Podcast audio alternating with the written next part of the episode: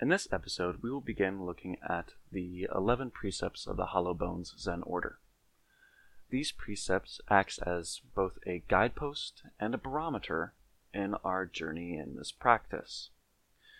In each episode, we are going to look about at about three of these precepts at a time and uh, kind of dig into them a little bit more deeply. Uh, but as with all of the teachings, it is very important that we each sit on them, we contemplate them, and we examine them ourselves to understand fully what they mean. Before we get into the first three precepts, which we'll cover in today's episode, I wanted to quickly go through the concept of karma. So, karma means actions, and it indicates the cause and effect relationship of our actions in this world and how they interdependently co-relate with all other actions. So a quick summary of this moment could be said that it is a moment full of karma, and this means that this moment is the sum of all the causes that have ever happened in the entire universe. So, for all of the actions that have ever happened, they have led to effects. All of those effects have been causes that have led to more effects. And everything relates, whether we can see it or not, everything relates. This means that this moment is also the effect of all of the futures, right? So it is a simultaneously arising of all of the cause of the future and the effects of the past. So, when you grasp that d- deeply, you start to realize a sense of urgency in our behavior and also a great sense of, uh, of freedom, right? One, it gives us clarity to look into this moment and see, okay, this is how we got here. And two, it gives us the uh, clarity, or the urgency rather, to uh, act now in a way that positively shapes the future. And so that's where these precepts come in. These precepts kind of show us the right types of causes to lay so that we can have the effects in the future that um, will be good for us and for the world around us. One last thing before we get into these precepts, though, is to understand that cause and effect are not separate.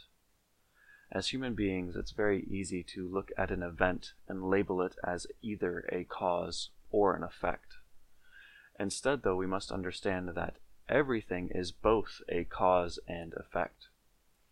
For example, um, if I am holding an apple in the kitchen and I drop the apple, well, that is a cause of it eventually hitting the ground or the counter or falling and being bruised. Maybe I'm really unfortunate and I drop it on top of my daughter's head and now she's got a big bump, right? So dropping it is going to be the cause of other actions. So this is how this moment established a cause for the future.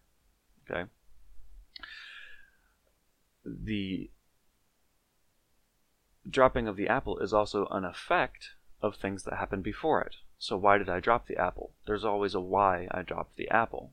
It could be anything from as simple as it was slippery because I just washed it. It could be because I bumped my hand on uh, the counter as I was bending down to give it to my daughter. It could be anything, but there's going to be a cause for dropping the apple. So this action of dropping an apple holds both cause and effect at the same time.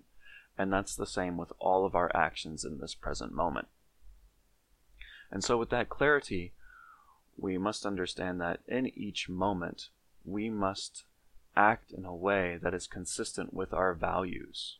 We have personal responsibility to see the causes and effects that are going to take place um, because of our actions, and we can also take a look and see how our karma, how our actions and the actions of those around us have affected the world in a way that we are in the current situation which we are. And this ties into part of the Bodhisattva's vow, which says, Before we react, we will consider deeply all of our personal and collective karma which brought these conditions and circumstances upon ourselves. Okay? So, we want this clarity, this clarity of meditative awareness to see through to the entire chain of cause and effect, at least as far as our limited perception can perceive it. But we want to see through this chain of cause and effect so that we can understand how we are where we are and how we need to get where we want to be. And so we have these actions. Uh, and these actions can be guided by these precepts. So the first three precepts of the Hollow Bones Zen order um, are to affirm life, act generously, and be loving. Now, to affirm life means that I will respect all sentient and insentient beings and always act with compassion towards them. In order to live, it is necessary for me to take life, and I do so with reverence for the life taken. In gratitude, I do not take my own life for granted. Okay. Fairly clear cut, um, but it's a little bit more comprehensive than uh, simply not hurting other people, right? So it also means respect. I respect all sentient and insentient beings and always act with compassion toward them. So we have respect and compassion, um, which is a step beyond do no harm. It is also do good. And so we look at the world around us and we identify all of our sentient and insentient beings, uh, which is fancy talk. Um, what sentient means is that it is a being that has a nervous system. Um, and this is all of your animals and things that we normally identify as beings that we need to have respect and compassion for. Insentient beings is a much broader category, and this includes things like plants and bacteria and yeasts and you know all that kind of stuff. Um, I actually personally take it further than that and have mean all physical matter. So to me, uh, when I say I respect all sentient and insentient beings, it also means that I respect all of my stuff. Um, cars, phones, books, papers, desk, and to me, it's it's um, it's a deeper practice, and it's something that keeps me more engaged to view all of the world, all matter, as interconnected. So just because these items have sentience or these items are identifiable as plants that grow and live and move towards the sun and reproduce, um, that doesn't mean that they're made up of matter any differently than any other items such as my desk or my cell phone or, or any of these other things. And that realization allows us to live very mindfully because everything is a miracle uh, and it might sound a little bit out there, um, but science tells us that this is true. Uh, all matter is made up of these fundamental forces which combine particles into atoms, into molecules, into matter. Some matter happens to be lucky enough to have sentient light, sentience like humans and animals. Um, some matter is alive and insentient like plants some matter is neither, or at least not in any way that we can identify, like rocks and um, stuff like that. So, anyway, um, this is just something that we do. We affirm life, and to affirm life, we have to treat it with respect and also compassion. And compassion is a tricky word. Um, it, it's it's a deep type of altruistic love. It means to suffer with others. Okay, come means with, and passion means suffering. So, um, when we have respect and compassion for all sentient and insentient beings, uh, it means that we take care of them. We take care of them like they are our family, and that's how we want to interrelate with the world. Now, in that, we also recognize that it is necessary for us to be destructive our existence cannot continue without a certain level of destruction and the taking of life. But when we have to do that, we do so with reverence, with complete clarity that this is what we are doing. We're going to be looking at this um, relationship to other sentient and insentient beings. We're going to determine is this necessary? Is this a necessary type of destruction? Am I doing so in a way that harms the least number of beings possible? Okay, great. Well, now I can say that even though I am killing or destroying, I am also affirming life. Okay? So, in gratitude for this great miracle of life that we have, we also do not take our own life for granted. it's important that we look at ourselves and our situations very clearly and understand how blessed we are. Now, even when it doesn't seem we are, um, there are times in life for all of us where it just seems like everything is going terribly, and we recognize that. But it's important to remember that that's not really true, okay? Um, if we look deeply, just the fact of being alive and existing and having the ability to experience these moments is incredibly powerful and incredibly wonderful. Um, so, life is all like I, I, usually say this life is always amazing. Um, that doesn't mean that it's always pleasant. Okay. Um, so, anyway, we affirm life. Precept 1 Affirm life. I respect all sentient and insentient beings and always act with compassion towards them. In order to live, it is necessary for me to take life. I do so with reverence for the life taken. In gratitude, I do not take my own life for granted. Precept number two is to act generously. I act with generosity and open handedness. I receive only things that are freely given to me. I remember that clinging and attachment are the root of suffering. Okay, there's a, a little bit in there that we need to look into. Um, first is generosity and open handedness. Okay, and this is not just freedom with money, freedom with food, it's also freedom of ourselves, right? So when I give myself generously and I give myself with open handedness, it means that I am truly looking out for my fellow beings. I understand that they have needs too, and my life needs to be a balance of meeting others' needs and my own.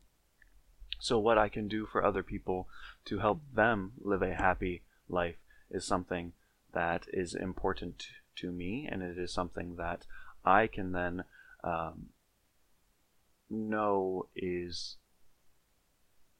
sharing the love and compassion for others.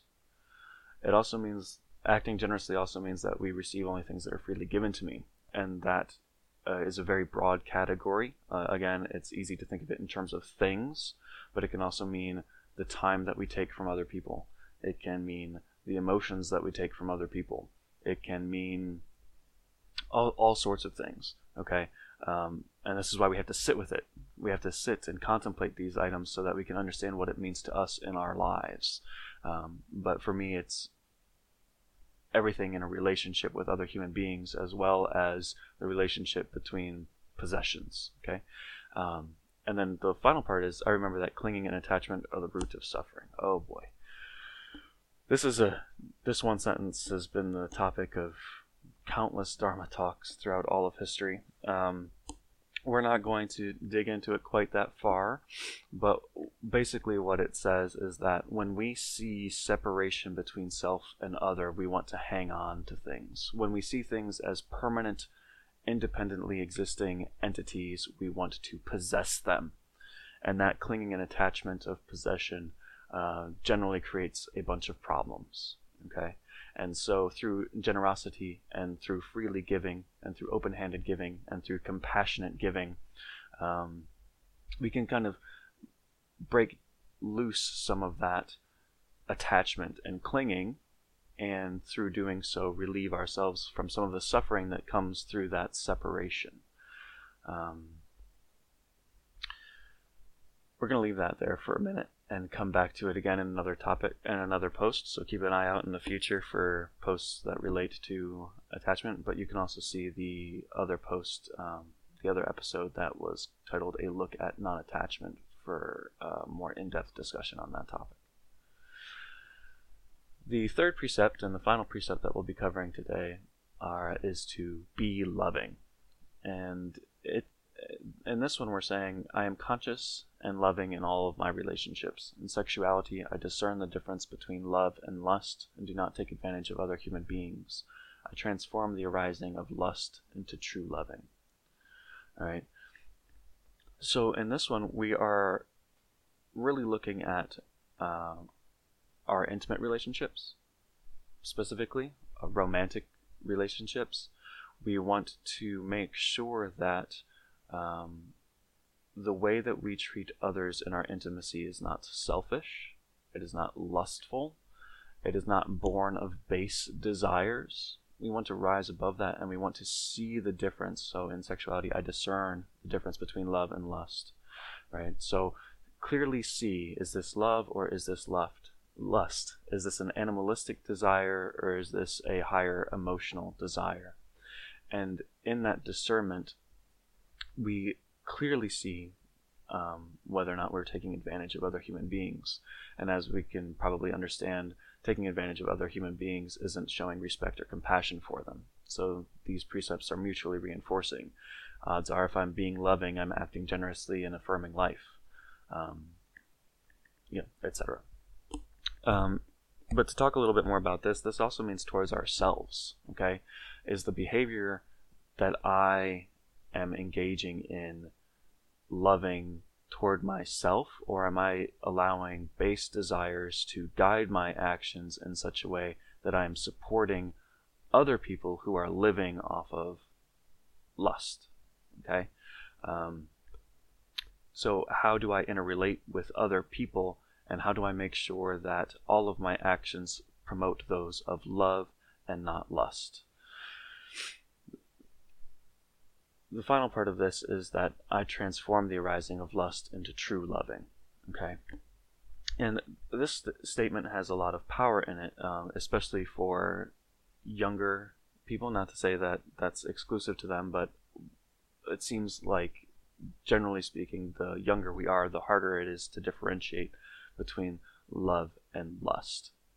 And this statement saying, I transform the arising of lust into true loving, is an indicator that I will take the time to recognize this desire for another person inside me. I will I will look at it and I will understand it and I'll say, wow, this person is extremely attractive to me.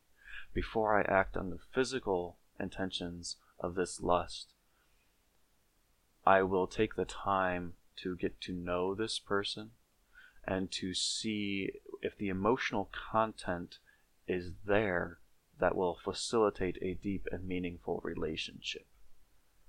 And this is how we are conscious and loving in all of our relationships by not immediately gratifying all of those physical desires.